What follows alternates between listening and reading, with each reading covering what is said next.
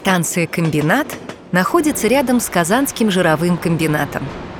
Он входит в группу компаний «Нефис» и является одним из ведущих предприятий России по переработке рапса и подсолнечника.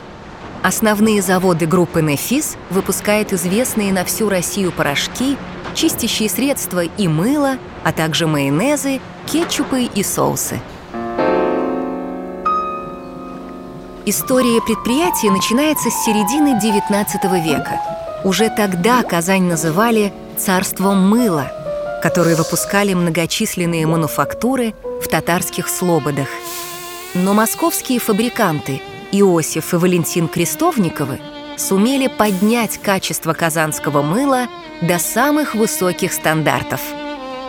Двое братьев из старинного купеческого семейства переехали в Казань в 1853 году на волне кризиса после Крымской войны – Крестовниковы владели бумагопредельной фабрикой под Москвой. Но тогда многие промышленные предприятия в России оказались под угрозой разорения. Прекратились поставки зарубежного сырья. На тот момент в Казани был обширный рынок животного жира и сала от кожевенных мануфактур.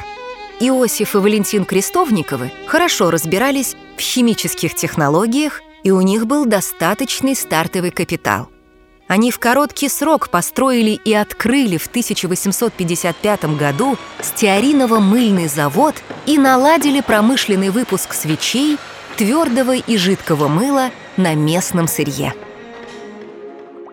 Всего через пять лет после открытия завод Крестовниковых получил право изображать на своей продукции государственный герб и наладил поставки казанского мыла к императорскому двору. Предприятие было удостоено высших наград на Всемирной выставке в Париже и получило признание не только в России, но и по всему миру. В парижской прессе писали – Казанское мыло – одно из самых известных в Европе. Своей нежностью оно ничуть не уступает марсельскому, а своей приятностью и запахом – лондонскому. Этот туалетный предмет пользуется широким распространением при российском дворе и среди всех лиц, которые стараются не отстать от петербургской или московской моды.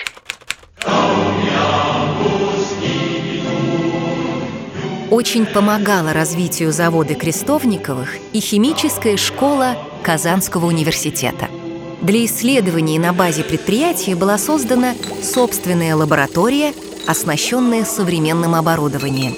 Выдающиеся казанские химики, ученики профессора Бутлерова Александр и Михаил Зайцевы совершили прорыв в области промышленной гидрогенизации жиров – их открытия позволили кратно увеличить объемы производства и отойти от устаревшей технологии использования животных жиров в качестве сырья. В годы Первой мировой войны Крестовниковы на базе своих предприятий организуют выпуск аспирина для нужд фронта. Это лекарство смог получить казанский химик с мировым именем Александр Арбузов. А уже после революции – национализированный химкомбинат выпустит первый в Советском Союзе стиральный порошок. Более 130 лет с корпусами заводов братьев Крестовниковых соседствовало еще одно легендарное предприятие – пивоваренный завод «Восточная Бавария». В 1867 году его основал прусский подданный Карл Вильгельм Эдуард Гейнрих Петцольд. Его потомки продолжили дело отца – и прославили казанское пиво –